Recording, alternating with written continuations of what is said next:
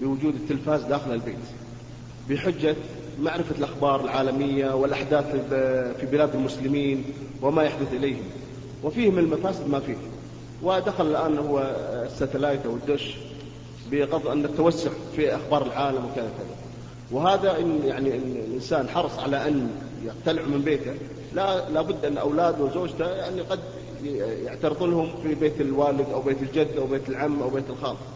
فكيف العمل في ذلك؟ جزاكم الله خير شيخ. والله يا أخي إلى الله المشتكى. إلى الله المشتكى.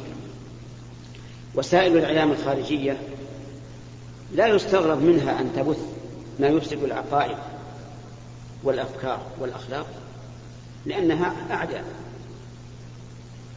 كل الكافرين أعداء للمسلمين مهما تظاهروا بأنهم أصدقاء فإنهم أعداء الله بشهادة الله عز وجل. يا أيها الذين آمنوا لا تتخذوا عدوي وعدوكم أولياء. ودوا لو تكفرون كما كفروا فتكونون سواء. وودوا لو تكفرون. ونصوص الكتاب والسنة في هذا واضحة ولا يجوز أن أن نغتر بما يلقونه إلينا بألسنتهم من المودة الكاذبة. وأن نكون كالنعامة تدس رأسها بالرمل وتقول ما عندي صياد. هم أعداء. لكنهم يتكيفون لعدم إيمانهم بما يرون أنه من مصلحتهم. هم الآن صاروا يبثون في هذه القنوات الفضائية. ما يستحي العاقل فضلا عن المؤمن من ذكره. حسب ما نسمع أنهم يبثون العراة والعاهرات والفاجرات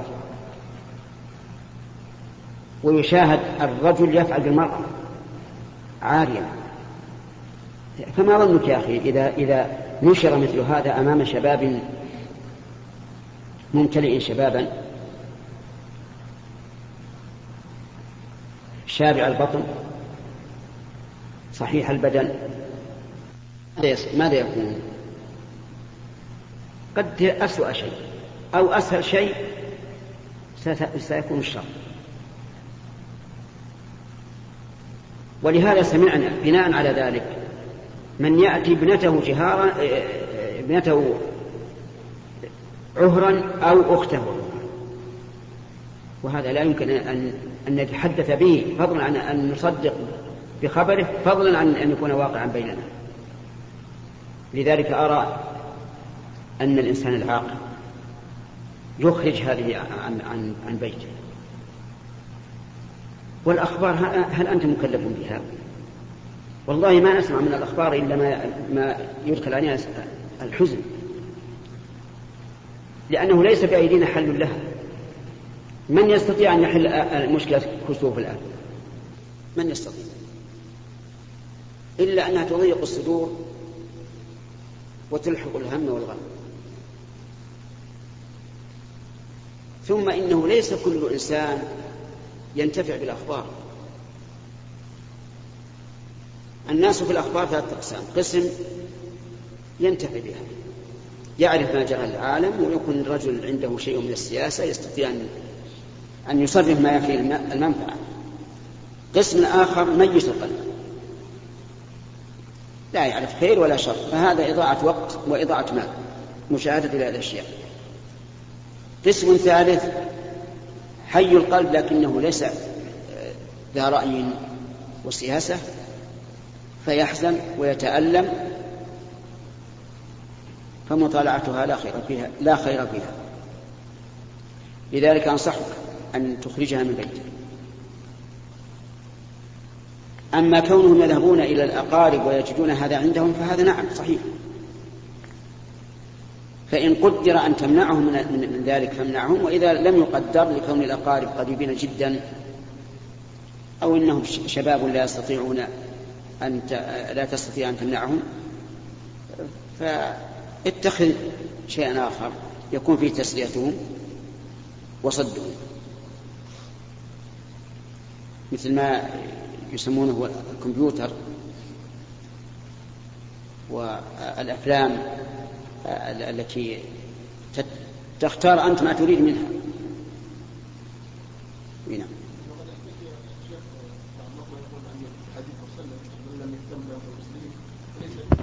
أي ما يفعلون لكن هل اهتمامي بأمر المسلمين موقوف على مشاهدة هذه البلايا.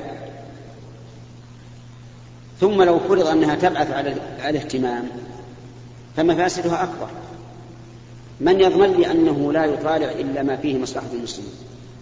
أكثر اللي يقتلونها ليس هذا ليس هذا قصدهم وليس هذا واقع حالهم. على بالترتيب يا أخوان. عندك؟ ها؟ تفضل.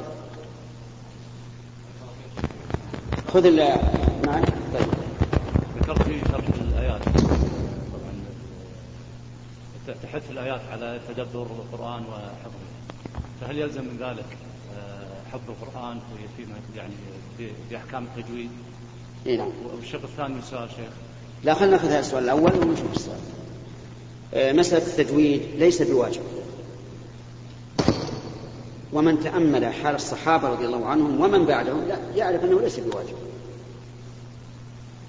ولو قلنا إنه واجب لأثمنا كثيرا من الناس اليوم حتى من أئمة المساجد ومن المشايخ أيضا. مشايخ علماء كبار لو سألتهم عن أحكام التجويد ما عرفوا المهم أن تقرأ القرآن بدون لحن يحيل المعنى. وأن لا تدغ ما لا يمكن إدغامه. أن تقيم الحروف. والحركات بقدر الإمكان. أما التجويد فينقسم إلى قسمين. قسم مبالغ فيه ومتكلم فيه.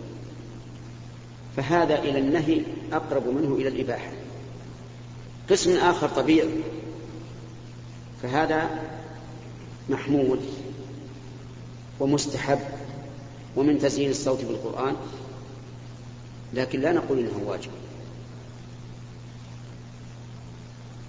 فهمت؟ طيب. السؤال الثاني. بالترتيب يا أخي. إذا كان عندك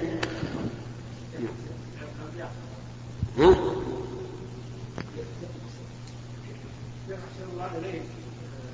ينسب.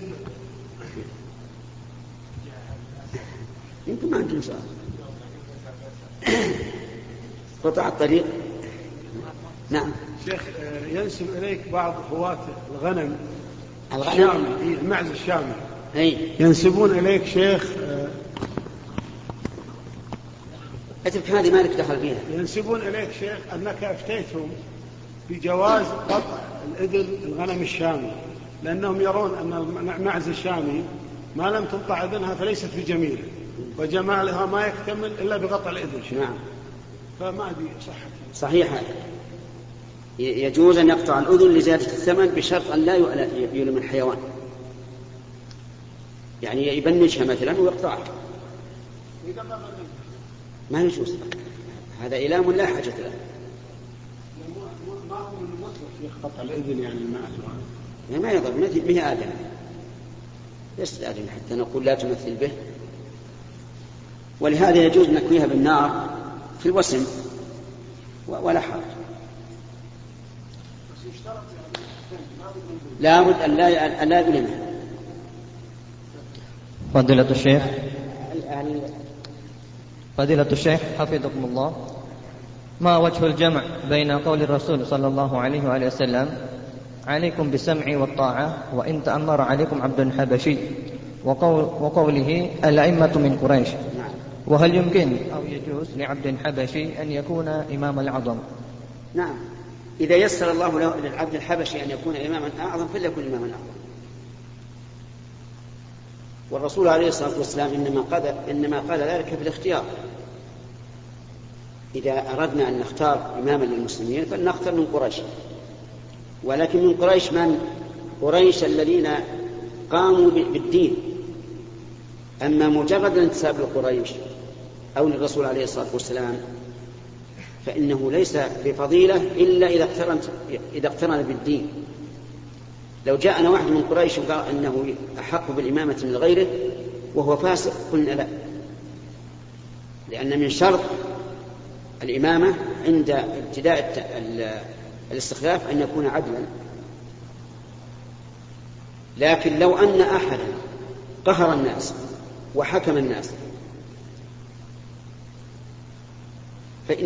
تجب يجب السمع له والطاعة ولو كان عبدا حبشيا كأن رأسه زبيب. ففرق بين الاختيار وبين أن يسطو أحد ويستولي على الناس بقوته فهنا نقول نسمع ونطيع ولا ننابذ إلا أن نرى كفرا بواحا عندنا فيه من الله برهان.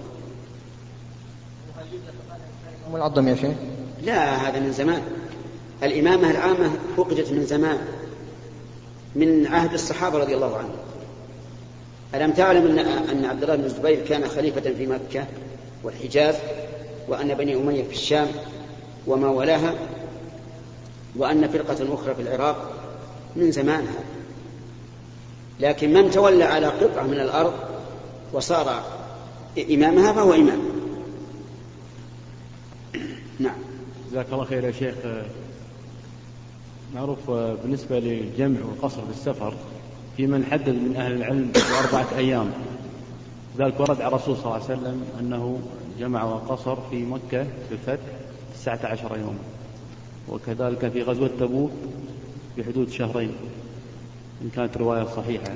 الصحيح أنه لا حد لإقامة المسافر وأن الإنسان ما دام مفارقا وطنه وينوي الرجوع إليه فهو مسافر. ولو بقي عشرين يوما أو سنة أو سنتين أو أكثر. لأن النبي صلى الله عليه وسلم لم يحدد هذا لأمته لم يرد عنه. حديث صحيح ولا حسن ولا ضعيف أنه حدد أبدا. إقامته بمكة كم؟ أسألك. كم إقامته بمكة عام حجة الوداع؟ ما هو قلت أربعة أيام؟ ما هو قال أربعة أيام؟ نعم. ها؟ آه لا. هو في في, في عام الفتح تسعة عشر يوم وحجة الوداع عشرة أيام. عشرة أيام لأن أنس بن مالك رضي الله عنه سئل كم أقام النبي صلى الله عليه وسلم في حجته في مكة؟ قال عشرة أيام. وأما قول بعض الفقهاء إنه أقام أربعة أيام ثم خرج إلى منى بنية المغادرة فهذا غلط. هذا غلط لا يقوله إلا عند المضايقات في المناظرة. هل يعقل أن الرسول جاء ليحج ونقول إنه من حين ما خرج إلى الحج نوى المغادرة؟ وهو ما جاء إلى الحج. كيف هذا؟ لكن المشكل أن بعض الناس يعتقد أولا ثم يحاول أن يلوي نصوص النصوص أن يلوي أعناق النصوص إلى ما يعتقد. والواجب أن تتبع النصوص ولا تتبعها تابعة فالصحيح أنه لا حد للإقامة. حتى لو لو لو كنت تعرف أن تقيم شهرا في هذا المكان فأنت مسافر بقينا عاد هل الأفضل الجمع والقصر أو أم ماذا؟ نقول أما الجمع فلا تجمع إلا لحاجة وإن جمعت فلا بأس. وأما القصر فهو أفضل على كل حال. نعم. ها؟ أقول بارك الله فيكم ونفع بعلمكم وإياكم. جزاك الله خير. في لدي سؤالين. السؤال الأول إضافة إلى السؤال الأخ على الحج. سعينا ثم حلقنا. علينا شيء؟ وين سعيت وحلقت؟ نعم. يعني قدمت الطواف والسعي على لا لا السعي. قبل قبل لما جئت لما جئت من مزدلفة ماذا صنعتم؟ سعينا. لما جئت بعد مزدلفة بعد مزدلفة. بعد مزدلفة على نعم. طول للسعي. سعينا ثم حلقنا. لا بأس. لا بأس. ما في مانع. السؤال السؤال الثاني. نعم. بالنسبة للجماعة يعني الثانية. هؤلاء جماعة يقول جاءوا من مزدلفة إلى مكة رأسا. أي نعم. وسعوا ثم حلقوا. نعم. ثم طافوا وكملوا. نعم. ما ليس في شيء جزاك الله خير. ليس به شيء. نعم. بالنسبة للجماعة الثانية اللي تقام بعد الجماعة الأصلية. نعم. هل عليها أذان أم إقامة فقط؟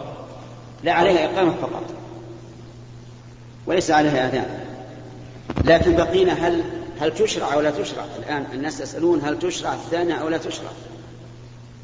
فالصواب أنها مشروعة. إلا إذا اتخذت عادة بأن قال هؤلاء الجماعة نبي نصبر حتى تنتهي الجماعة الأولى ثم نذهب ونقيم جماعة. هذا هذا نعم بدعة ولا يجوز. لكن لو فرض أن جماعة دخلوا المسجد ووجد ناس قد صلوا هل نقول صلوا فرادى أو صلوا جماعة؟ الثاني لا شك أن تصلوا جماعة. هكذا أمر النبي صلى الله عليه وسلم. فإنه دخل رجل قد فاتته الصلاة فقال أرى, أرى رجل يتصدق على هذا فيصلي معه؟ فأمر من صلى أن يقيم جماعة بهذا فكيف بمن لم يصلي؟ ثم إنه ثبت عنه أنه قال صلاة الرجل مع الرجل أزكى من صلاته وحده وصلاته مع الرجلين أزكى من صلاته مع الرجل وما كان أكثر فهو أحب إلى الله. وأما ما تشبث به بعض الناس من أن ابن مسعود أتى المسجد فوجدهم قد صلوا, صلوا ثم رجع فقد ذكر في المغني أن ابن مسعود أيضا صلى في المسجد. جماعة. فإما أن يكون عنه في ذلك روايتان وإما أن تكون إحداهما أرجح من الأخرى. وعلى كل حال حتى لو رجع ابن مسعود بمن معه وصلى في البيت فإنه لا يدل على أن صلاة الجماعة الثانية غير مشروعة. لأن لأنه تعارض عندنا قول ابن مسعود آه، فعل ابن مسعود وقول النبي صلى الله عليه وسلم. أيهما نقدم؟ ما في شك. قول الرسول عليه الصلاة والسلام. أيضا فعل ابن مسعود قضية عين. ربما يخشى أنه لو أقام الجماعة وهو صحابي جليل فقيه اتخذ الناس عادة. وقالوا هذا فعل ابن مسعود. يخشى أيضا إذا, تخل إذا أقام الجماعة أن يكون في قلب الإمام إمام المسجد شيء. ويقول هذا ابن مسعود ترك الصلاة معي وأقام جماعة وحده. وهناك أيضا اعتبارات أخرى. لذلك نرى أن أن صلاة الجماعة الثانية مشروعة وأن فيها أجرا لكن ليس كأجر الجماعة الأولى. نعم. تحللنا بعد ما سعينا وحلقنا تحللنا ثم جعلنا طواف الإفاضة طواف الوداع. بعد ما رأي تحللت بعد الرمي؟ إي نعم. ولا بعد طواف السعي؟ سعينا ثم حلقنا آه، تحللنا ثم رمينا. إيه، غلط. هذا غلط. لا يمكن حل إلا بعد الرمي. رمي جبهة العقبة خلى عندي على بالك وما فعلتم من التحلل فأنتم على جهل. والجاهل معذور فلا, فلا شيء عليكم. لكن لا تعودوا لهذا. بعد. آه. السلام عليكم. جزاك الله خير يا شيخ. نحبك في الله في البداية. إيش؟ نحبك في الله في البداية. حبكم الله لك وجعلنا جميعا من أحباب الله وأوليائه جزاك الله ونسأل أن يتوفانا على الإيمان. اللهم آمين. نعم. آه، عندنا سؤالين جزاك الله خير يا شيخ. السؤال الأول ما هو رأيكم في في نظام البيع بالمرابحة؟ معلوم؟ نعم. هذا السؤال الأول. البيع بالمرابحة. نعم. أن أشتري سلعة. نعم. بألف. ثم يأتيني شخص آخر ويقول بعنيها, بعنيها بربح. نعم. سواء مؤجل أو غير مؤجل. أقول له ما في مال. أربحني بالألف مئة وأبيعها. هذا لا بأس لا بأس به. ولا إشكال فيه. هذا السؤال؟ لا إحنا يكون عندي سلعة اشتريتها بألف.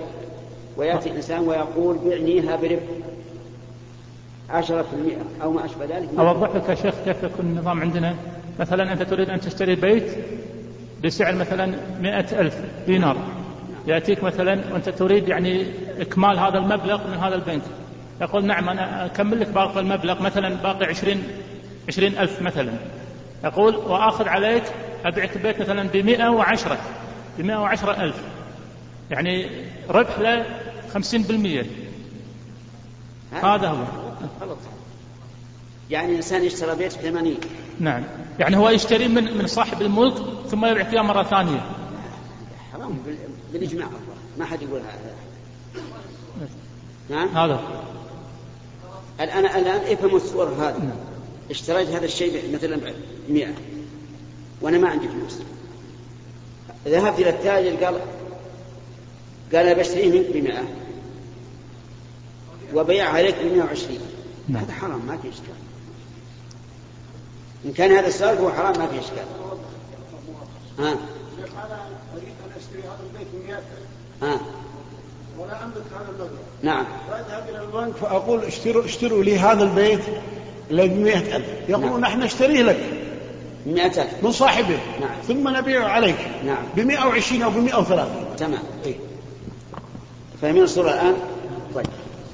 الآن البنك لولا أن هذا جاء وقال اشتري البيت يشتريه ولا ما يشتريه؟ ما يشتري.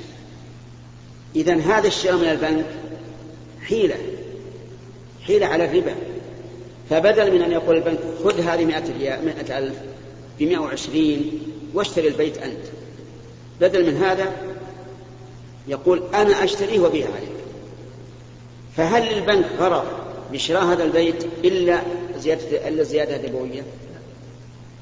عجيب يا جماعة خلوا مع خلوا يكون خلوا يكون عندنا عقل يعني. معلومة البنك ما له غرض بالبيت لو انك انت جيت وطلبته ما ما, ما شراه. اذا ليس ليس تاجرا. لكنه متحيل على من يعلم خائنة الأعين وما تخفي متحيل. بدل من أن يقول البنك خذ 100 ألف روح اشتري البيت وأعطني بدلها على رأس السنة 120 قال أنا أشتري البيت وبيعه عليك.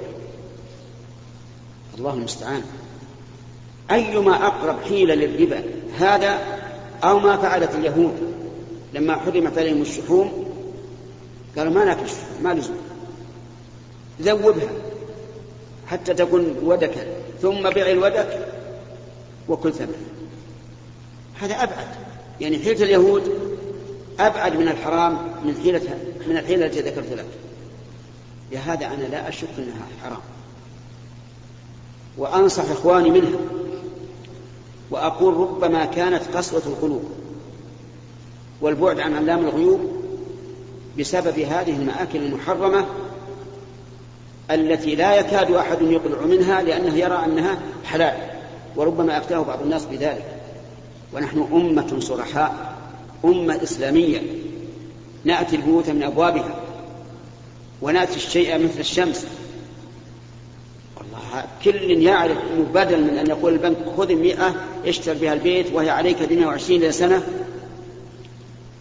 هذا كل يعرف أنه حرام ولا يجوز الحلال أو يقول أين البيت الذي تريد؟ فيذهب البنك ويشتريه بمئة ويبيعه على هذا 120 أي فرق يا أخوان؟ أما لو كان البيت أو السيارة عند البنك من الأصل وباعه عليك بربح اشتراه ب 100 وقال 120 عليك هذه ما ما فيها شيء ما فيها شيء إلا إذا كان القصد الدراهم فهي مسألة التورق وفيها الخلاف. مسألة ما يلزم هذه دهن على على على رمل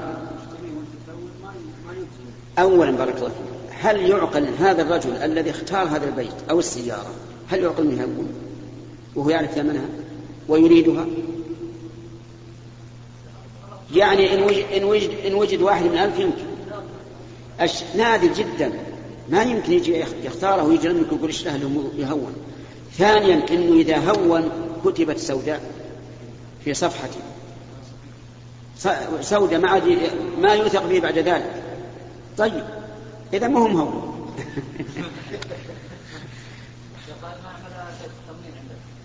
والله يا أخي شيخ أنا أقول يا اخوان نحن أمة إسلامية.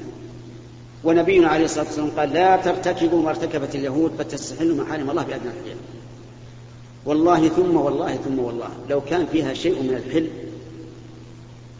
لكنت أفتي بحلها لكن كيف أقابل رب العالمين؟ الذي يعلم خائنة أعين وما تخفي الصدور خلى البنك يشتري هو ما شاء من أراضي أو من دور أو من سيارات ويعرضها للبيع. آتي أنا وأقول أبيها نقدا فيقول بمئة. يجي الثاني يقول أبيها مقسطة يقول بمئة وعشرين. هذا ما حد ينكر أنه جائز إن شاء الله. هم هذه اللعبة لعبة يا أخوان. فكروا فيها. لكم من الآن إلى أن تبلغ الروح بحلقكم وألمون وش النتيجة. والآن أذن. أذن وهذا بعد تسجيلات يومي بيديه. يقول الهمام الهمام. سبحانك اللهم ربنا وبحمدك أشهد أن لا إله إلا أنت أستغفرك وأتوب إليك. بارك الله فيكم. وأبشروا بالخير من سلك طريقا يلتمس فيه علما سهل الله له به طريقا إلى الجنة. احبكم الله. الله يبارك أيها الأحبة يسعدنا أن نكمل ما تبقى من هذا الشريط بهذه المادة.